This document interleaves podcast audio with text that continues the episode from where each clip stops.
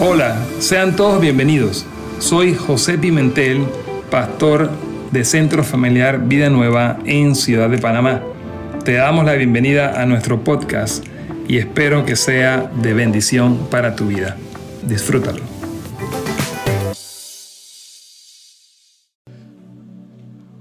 Escuchar tantos testimonios es poderoso y escuchar a los jóvenes hablar de esa manera es tremendo. ¿Cuántos podemos profetizar sobre las siguientes generaciones? ¿Cuántos pueden levantar un momento sus manos conmigo? Agradecer a Dios, Él está aquí. Y agradecerle a Él por lo que Él ha hecho, por lo que está haciendo y por lo que hará.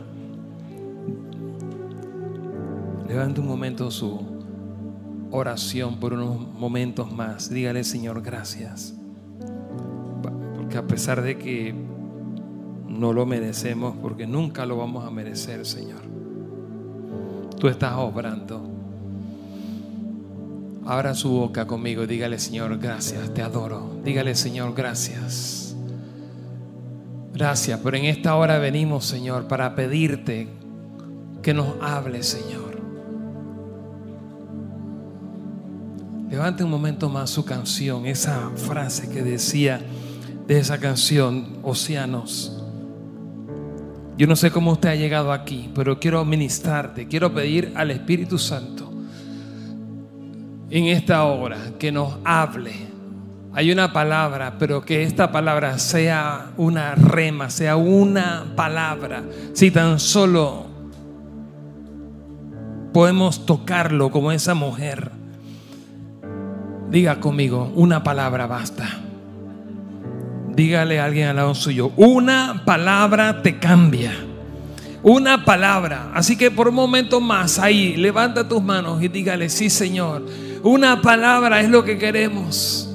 Sigue transformando, sigue. Tú estás en el mundo, tú estás en la transformación de vidas, de ambientes, trayendo el reino de Dios.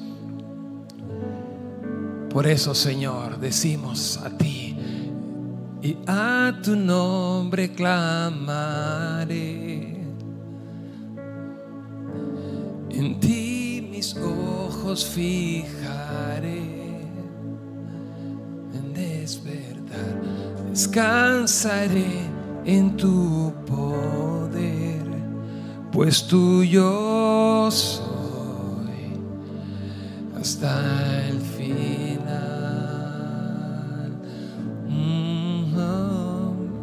A tu nombre, a tu nombre clamamos, Señor. En esta hora háblanos. En el nombre de Jesús. ¿Cuántos quieren más de Dios?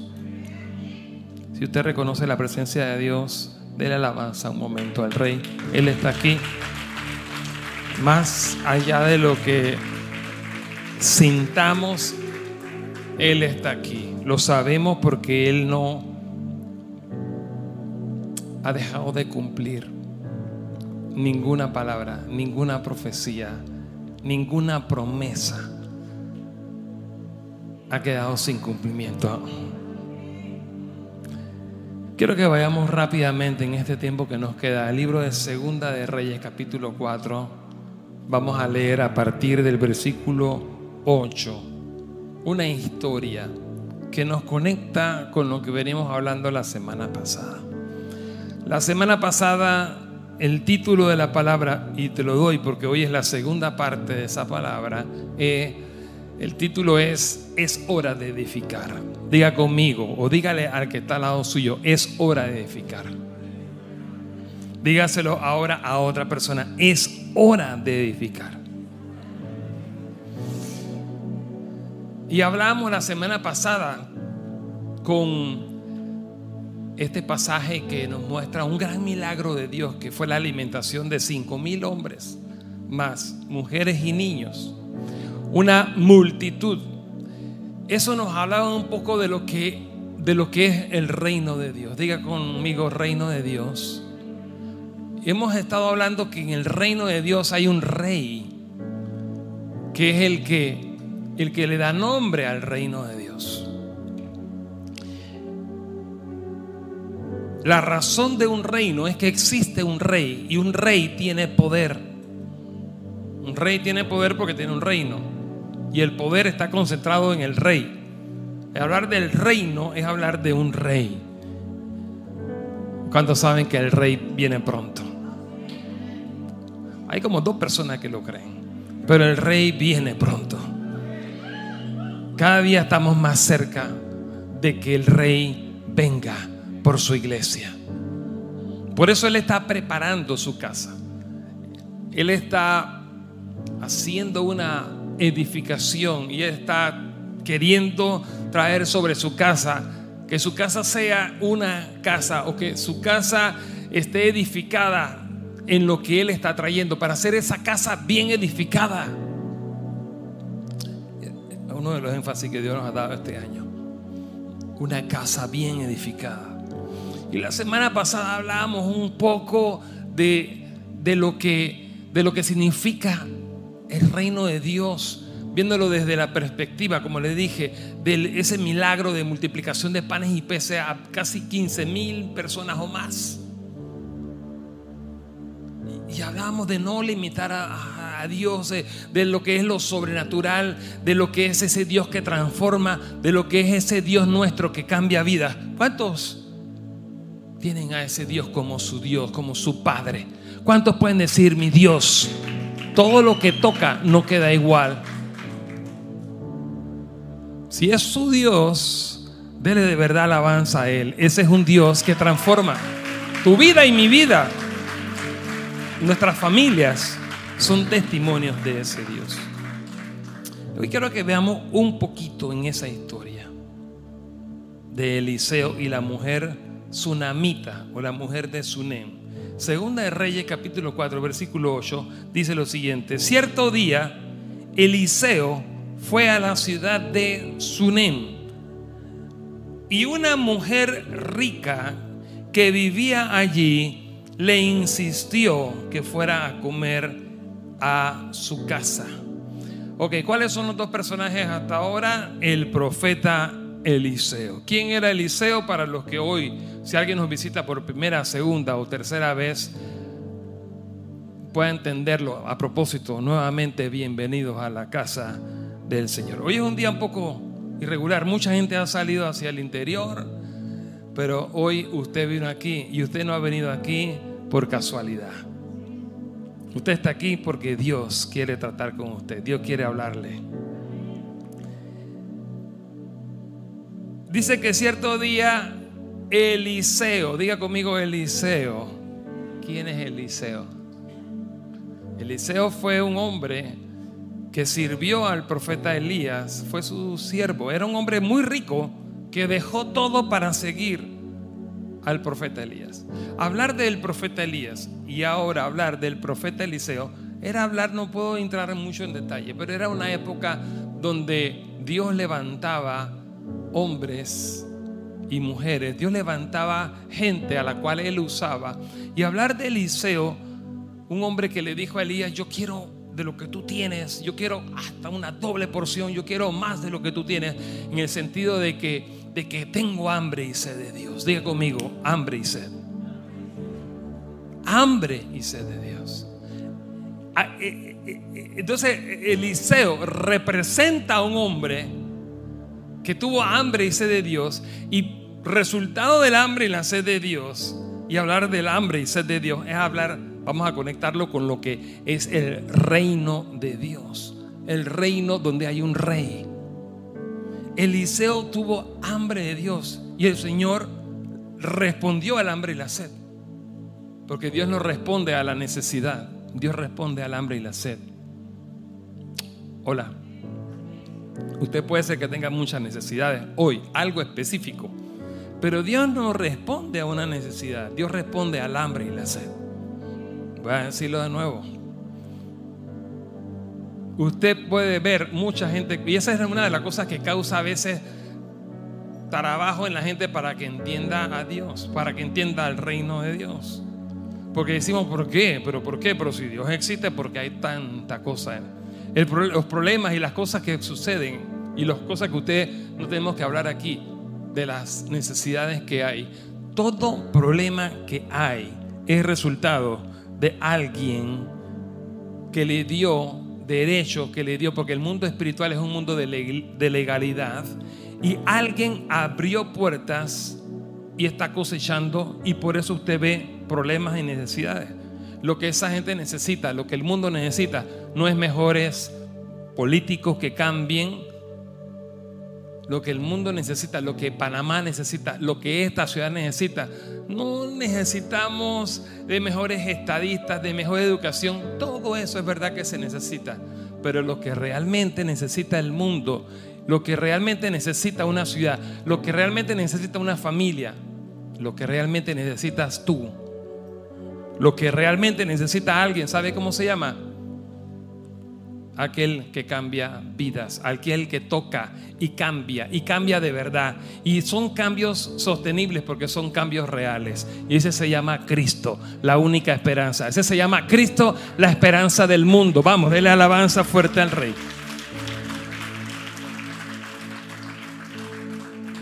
Entonces, Eliseo representa uno que se dio cuenta dijo, uff, yo quiero. Le creyó a Dios y Dios empezó a usarlo. Y era el profeta en el tiempo de Israel. Habían otros profetas, pero él es el profeta ruling. Él era el profeta que estaba siendo usado por Dios y es nuestro protagonista de la historia. Entonces, en este momento vamos a ver Eliseo, pero quiero que veamos que Eliseo representa también esa hambre y esa sed y eso en lo que él empezó a moverse, Eliseo representa la presencia de Dios. Diga conmigo la presencia de Dios. Dígalo más fuerte, la presencia de Dios. Dígale a alguien al lado suyo, es la presencia de Dios la que cambia tu vida, la que tú necesitas para cambiar tu hogar. Entonces, dice que Eliseo fue a una ciudad y aquí viene la segunda parte de los personajes de la historia. ¿Quién es la segunda? Una mujer rica. No se nos dice el nombre. Le llamamos la tsunamita porque era una mujer de Sudán. Era como decir la panameña. La rola, la colombiana, la, la, la paisa de Medellín. Esta mujer nada más se nos dice que era una mujer de un lugar llamado Sunem, de una ciudad por lo tanto, su gentilicio era... Bien, me gusta que están siguiendo la historia, excelente. Pero si no dice que era una mujer de estatus económico importante o X, ¿cuál era el estado eh, económico de ella? Era una mujer rica. Esta mujer rica dice que hizo algo. Y es lo que quiero que veamos aquí bien rapidito. ¿Qué hizo la mujer? Dice, ella le insistió. Ella vio algo. Y aquí estamos viendo ya dos personas que vieron algo. Eliseo vio algo. Estamos resumiendo, no estamos leyendo todo eso porque no hay tiempo. Él vio algo en Elías y él dejó su trabajo, la empresa de su papá, y él tenía una gran empresa de agricultura, Alfredo. Ellos araban la tierra de acuerdo a la palabra de Dios. Y dice que tenían, ¿quién sabe cuántas yuntas de bueyes? Doce. Doce yuntas de bueyes. ¿Qué significaba eso? No eran cualquier jornaleros que tenían ahí labrando con mucha dificultad un huertito para ver. No, el tipo tenía una máquina de producción agropecuaria. 12 yuntas de bueyes y él era el jefe. Su papá era el dueño. Y pasó Elías por ahí y le dice, hey, sígueme. Nunca se ha puesto a pensar qué vio Eliseo que al instante, lo mismo que vieron los doce discípulos cuando vieron a Jesús dicen, ¡pum! Y es lo mismo que ha visto cualquiera para dejar todo por Cristo. Y no me refiero a que tú tengas, no me refiero a que tú tengas un llamado a ser pastor o predicador o ministro. No, no, no, no me refiero a ese tipo de dejar. Muchas gracias, Javi. Xavi. Me encanta que sigas ahí, pero estás, descansa, descansa. Yo mí te acabas, pero yo sé que tienes que descansar. ¿Dónde iba? Lo mismo que vieron los doce discípulos. Lo mismo que ha visto, señores, la gente en la historia. Lo mismo que vio a Abraham. Abraham vio algo en Dios que Dios entonces le dice, sí, Abraham, de ti voy a hacer una nación grande. Pero Señor, yo no tengo hijos. Sí, pero ya tú, tú viste y tú sabes entonces ahora de lo que vas a ver más, más y más de lo que es capaz el reino de Dios. En el reino de Dios no hay imposible. ¿Qué tú, qué tú necesitas un hijo? Yo sé. Y yo necesito, porque como ya tú viste, yo necesito que tú tengas todo lo que yo te puedo dar, porque yo dije que de ti voy a hacer un pueblo, porque tú tienes algo. Diga conmigo, hambre de Dios lo que tú necesitas para que el Señor cumpla los propósitos en ti es simplemente dejar al Espíritu Santo. Mire, mire, mire, vamos a regresar al personaje de la historia, Eliseo. Eliseo, un hombre que representa la presencia de Dios, llega a este lugar. Ve a esta mujer rica. Esta mujer rica vio lo que vio Eliseo en Elías y dice, mm, por favor, por favor, por favor, ven a comer a mi casa. Diga conmigo, invitación al Espíritu Santo. Yo no sé si usted desayunó, pero escuché como a tres personas. Hay que insistir al Señor, hay que insistir al Señor. ¿Qué nos enseña eso en esta mañana? ¿Qué nos enseña este pasaje? Dice que esta mujer le insistió. No estamos hablando de simplemente un decirle, bueno Señor, si tú quieres. Mucha gente le dice y viene al Señor así. Bueno, la verdad es que si tú quieres hacer algo en mí, en mi casa, en mi ciudad, en mi nación, bueno Señor, tú lo harás. Hay un principio espiritual en el reino de Dios, que es el reino espiritual, el reino del Rey Jesús. Hay un principio que tenemos que aprender y es el hambre y la sed. Es realmente cuánto lo quieres. No es que el Señor no hace nada en mí. Sí, pero ¿cuánto realmente tú quieres que el Señor haga algo en ti? ¿Cuántos realmente están buscando que Dios haga algo? Esta mujer empezó. Dice que le insistió. Primero, Hoy hablamos Apocalipsis 3:20. Una de las figuras que se nos pone en la palabra es que Jesús está tocando a la puerta y dice, si alguno escucha la voz y abre la puerta, ¿qué dice?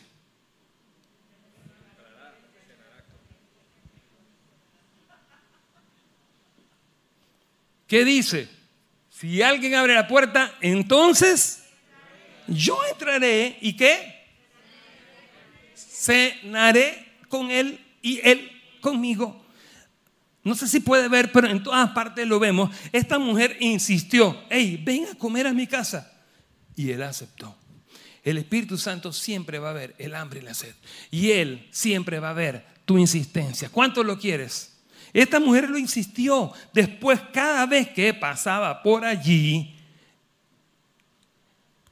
ella le insistió y se sintió tan bien, lo hicieron sentir tan bien que cada vez que él pasaba por allí, paraba a comer algo en ese lugar. ¿De qué manera tú y yo, de qué manera estás tú y tu casa, de qué manera estás invitando al Espíritu Santo? ¿De qué manera estás tú buscando que el Señor pase a tu casa? A ver, hola. Dígale a dos personas, dígale a la conversación, estás contigo. ¿De qué manera? Vamos, alguien que despierte a alguien y le diga de qué manera estás, estás tú invitando. Versículo 9. La mujer no solamente lo invitó a comer, sino que dice que la mujer va un poco más allá. Familia, tal vez no basta con lo que tú estás haciendo hasta ahora. No, lo que pasa es que mira, yo de vez en cuando hago esto. Yo me leo un, versículo bíblico ahí una vez al año. Porque es que yo sé ese dicho que dice que el que peca y reza empata. Entonces ahí estamos, ahí vamos. Uno de los cuatro terrenos que vimos eh, cuando estudiamos la parábola del sembrador es donde hay muchas piedras y representa cuando alguien personalmente, por supuesto, y perdóneme usted que sea tan redundante, personalmente decide por sí mismo no ir más profundo. Dice que la semilla tiene poca raíz. Y cuando una semilla, cuando, cuando yo estoy buscando del reino de Dios, pero mi semilla tiene poca raíz, usted tiene que ir allá a ver la parábola del sembrador. Dice que viene el sol, vienen las situaciones y queman la semilla. Porque tenía qué cosa? Vamos, despierte a alguien más al lado suyo y dígale, eso es con usted, eso es conmigo, eso es con nosotros.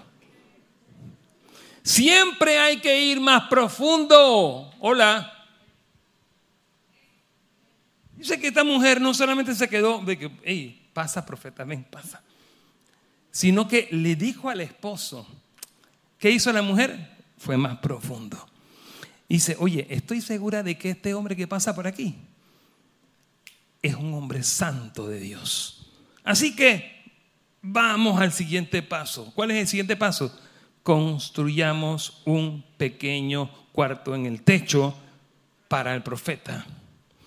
Y pongámosle cama, una mesa, una silla y una lámpara. Interesante esa cantidad de, detalles que se nos presentan ahí. Porque una cama, bueno, me va a dormir, una mesa, una silla, una lámpara, no me puedo detener ahí. Pero es interesante que nos los mencione. Una casa amoblada, un cuarto amoblado dentro de la casa. Así tendrá un lugar donde quedarse cada vez que pase por aquí. Diga conmigo, la mía extra. Diga conmigo, ¿cuál es el siguiente paso? ¿Sabe que el Señor está esperando de usted? Siempre está esperando de sus hijos, siempre está esperando de nosotros que no nos quedemos ahí, sino que esas raíces sigan extendiéndose, que sigan creciendo. No nos conformemos familia y no nos quedemos ahí. ¿Alguien está recibiendo esto? Vamos, ¿alguien lo está recibiendo? Toque a alguien al lado suyo y ore por unos segundos. Diga al Espíritu Santo. Vamos, hagamos esto práctico desde ya. Dígale, Señor, sigue trayendo sobre nuestros corazones la transformación que tú quieres para esta casa. Síguenos llevando, Señor más allá. dígale a alguien fuerte, más allá.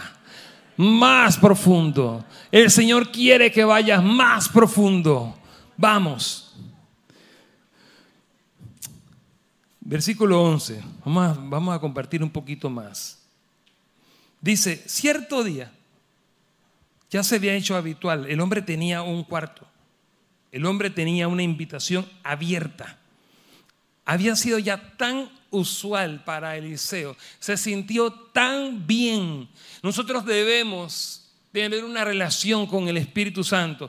Tú y yo, mi casa y tu casa, debe tener una, una, una relación con el Espíritu Santo. Debemos entrar en una dinámica donde el Señor se sienta a gusto en nuestro hogar. Mm, tres, cuatro menes, fine.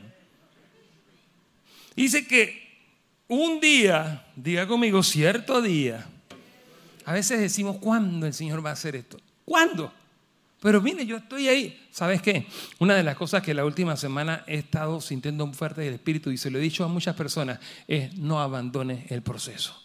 Si usted ya sembró una semilla, sigue esperando ahí, sigue regando, sigue esperando, sigue, sigue, sigue obedeciendo lo que, lo que el Señor ha dicho. Sigue, sigue, sigue ahí, sigue ahí, sigue ahí, porque sigue viendo y por ahí pronto va, va a empezar a salir ese retoñito, ese tallito. No puedes abandonar la semilla, no puedes abandonar el proceso, porque eso habla de lo que el Señor nos manda en su palabra. La fe no abandona, hay una perseverancia, tienes que seguir esperando. ¿Cómo así que tú lo sembraste, pero ya como al segundo día no hubo? Tú sembraste el palo de mango. Al segundo día ya no está dando mango.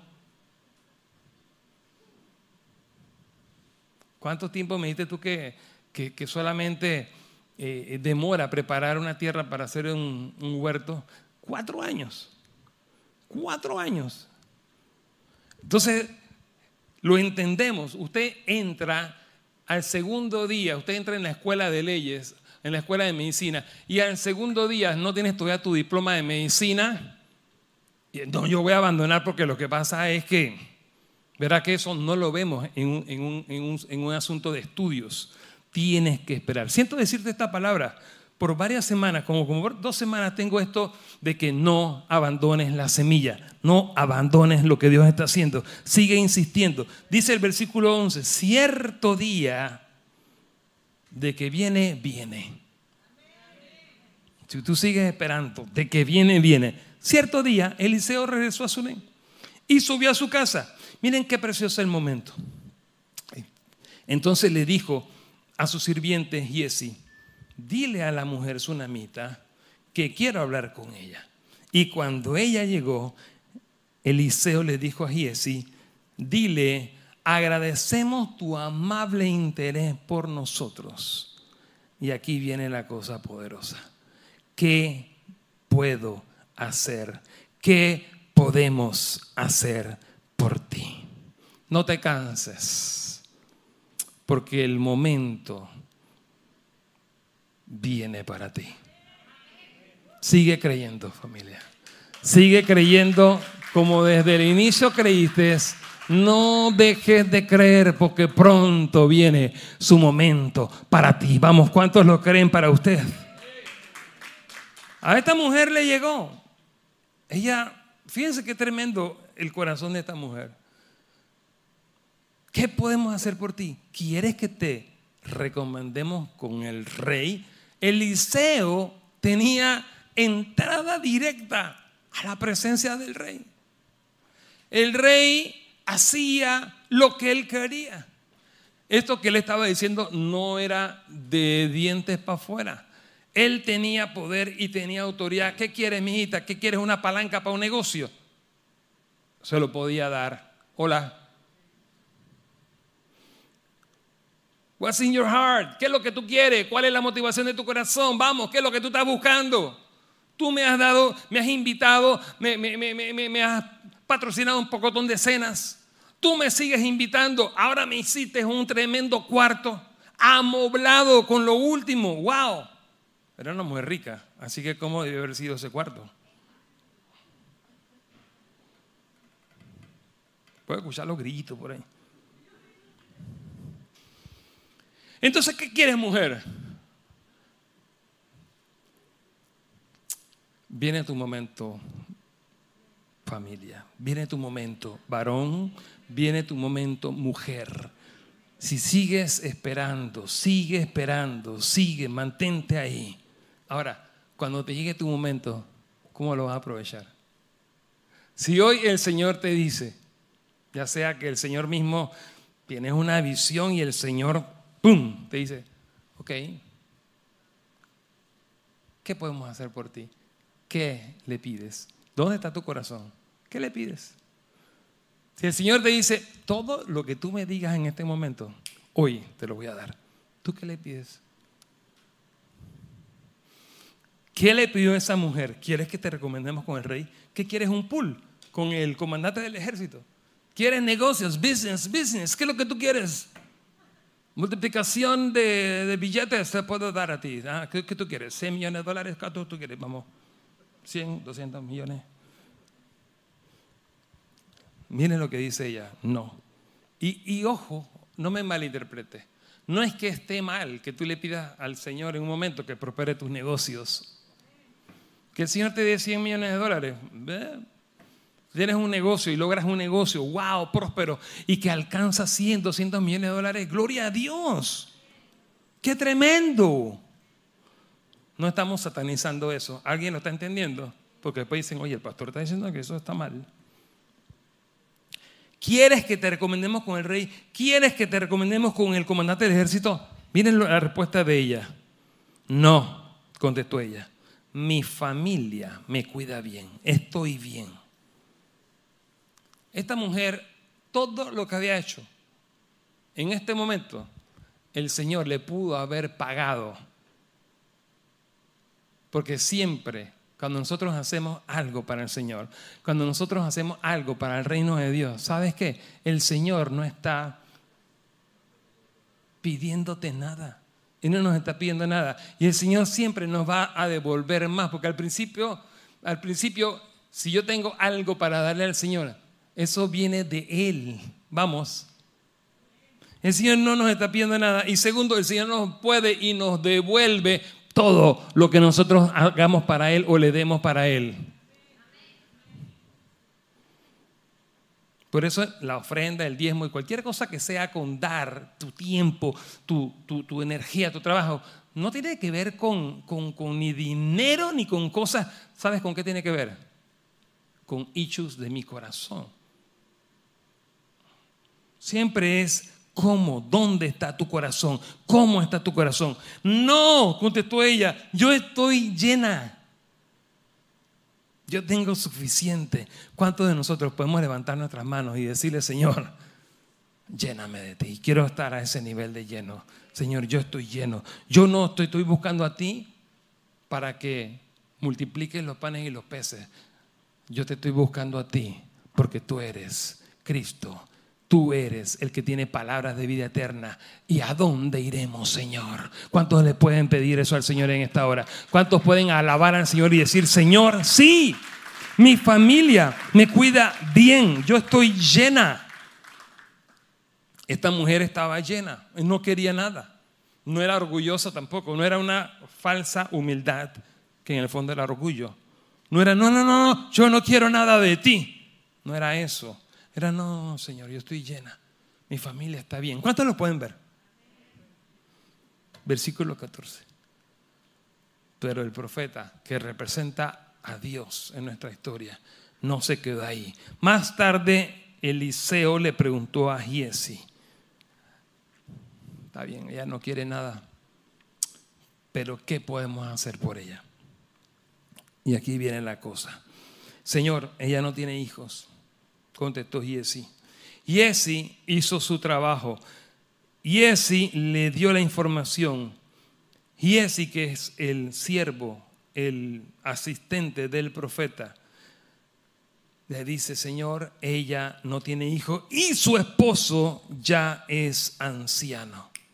Y ahí viene, viene la cosa, el desenlace de la historia. Versículo 15. Le dice, llámala de nuevo, le dijo Eliseo.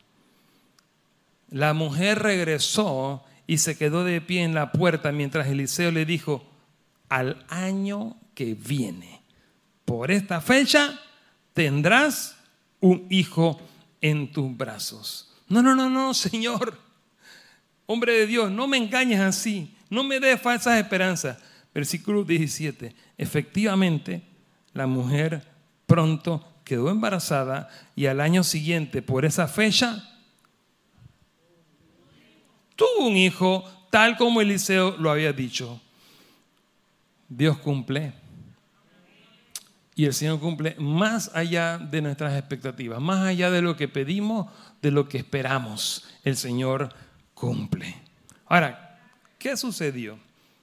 Yo siento esta palabra para mucha gente que como esta mujer han empezado incluso a ver cosas de Dios pero que le sucedió o le ha sucedido o le está sucediendo algo parecido a lo que a esta mujer le sucedió. Versículo 18. La mujer había tenido su hijo, su hijo al año siguiente, tal y como lo había dicho el profeta Eliseo, pero dice el versículo 18, cierto día ya el niño más grande, o sea que posiblemente pasaron algunos años, salió el niño a ayudar a su padre. ¿Qué edad podía tener el niño? ¿Cinco, seis, siete, ocho años? No sé. Porque si salió a ayudar al papá, tenía alguna edad por ahí, mínimo, o tal vez más. Así que de repente, ¿qué sucedió? Sucedió una desgracia. El niño me duele la cabeza, me duele la cabeza. Llévenlo junto a su madre sirviente la llevó, tuvo hasta el mediodía y el niño murió. Ella lo subió y lo recostó sobre la cama del hombre de Dios, luego cerró la puerta y la dejó allí. Después le envió un mensaje a su esposo, mándame a uno de los sirvientes en un burro, lo más rápido que pueda, a ver al hombre de Dios. Y luego volver enseguida. ¿Por qué ir hoy? Preguntó él. No es festival, no es luna nueva, lo mandaron a buscar pero ella dijo, no me importa. El marido le dijo y dice, no me importa. Ella insistió nuevamente, diga conmigo, hay que insistir. No importa lo que usted esté viendo. Puede ser que todavía no le ha llegado una respuesta o puede ser que llegó y sabes qué, y pareciera que se está muriendo o pareciera que literalmente se murió. Mismo principio. Hay que seguir insistiendo en el proceso. Y el proceso que Dios nos ha dado es por gracia, siempre es por gracia, pero por medio de la fe. No dejes de creer. Siento decirte a ti, familia, no dejes de creer. Siento pedirte que levantes tus manos o que alguien levante la mano de alguien al lado suyo y le diga, campeón, no dejes de creer. ¿Cuántos pueden levantarle la mano a alguien y decirle, no pares de creer, vamos, no dejes de creer, sigue insistiendo, sigue insistiendo, sigue creyendo? Esta mujer insistió, mandó a buscar al profeta cuando su hijo, que fue algo que ella no esperaba, murió. ¿Y como le dice al profeta? Apúrate. Le dijo al sirviente, perdón, apúrate y no disminuyas el paso a menos que yo te lo diga. Ella fue presta, ella fue diligente, ella fue rápido. Eso habla de fe. Eso habla de la fe que tú y yo debemos tener. Versículo 25, ahora sí. Cuando ella se acercaba al hombre de Dios en el monte Carmelo, Eliseo la vio desde lejos y le dijo, mira, mira quién viene, la señora de Sunem. Corre a su encuentro, pregúntale, ¿están todos bien? ¿Tu esposo, tu hijo? Sí, contestó.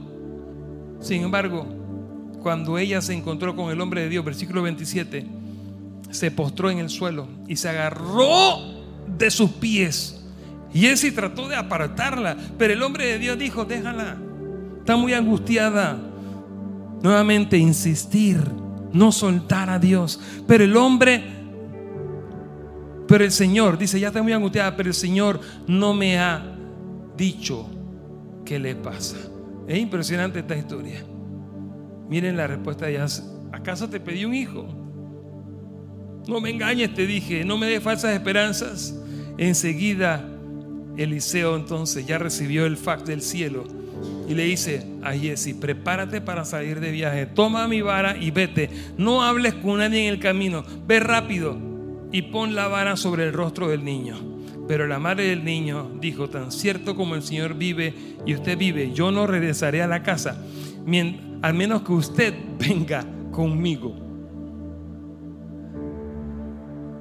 Eliseo que era el hombre de Dios y que representa la presencia de Dios, le dijo, ¿sabes qué? Voy a mandar a mi siervo. Pero ella empezó a insistir, no, yo quiero que tú seas Señor. Aquí muchas cosas podríamos decir aquí, pero lo que yo quiero resaltar de aquí y lo que siento del Señor, lo que creo del Señor enseñarte, es que es la presencia de Dios mismo. Diga conmigo, es la presencia de Dios. Lo que debes buscar lo que debemos pedir, lo que debemos rogar, lo que debemos todos los días insistir que en mi casa no falte, se llama la presencia de Dios. Eliseo representa la presencia de Dios. No es que Él sea Dios, pero Él hoy día nos sirve como un ejemplo para hablar de lo que es la presencia de Dios. Amén. Hola. ¿Hay alguien aquí? Somebody here. Dice, en efecto, llegó el hombre. Estoy tratando de resumir todo porque el tiempo se me fue. Y Eliseo oró. Voy a resumir esto de la siguiente manera. Versículo 35.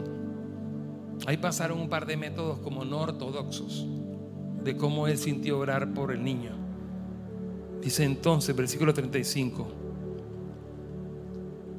Mientras, voy a leer desde el 34 un poquito ahí. Mientras se tendía sobre él, el cuerpo del niño comenzó a entrar en calor.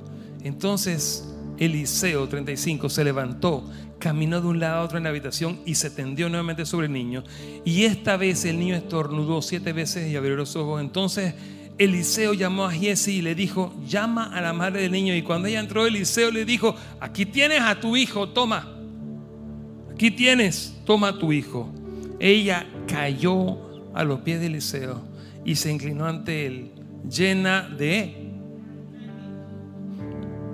Y después tomó a su hijo en los brazos y lo llevó abajo. ¿Qué nos enseña esta historia? Esta historia nos habla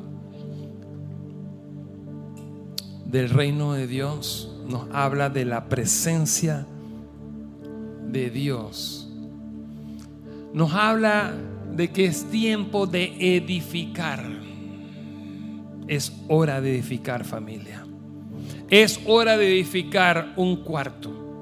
Y más que un cuarto físico, es hora de edificar el lugar para que el Espíritu Santo no solamente pase, sino que habite en mi vida y en mi casa. Yo quiero invitarte a que en esta hora usted se ponga de pie.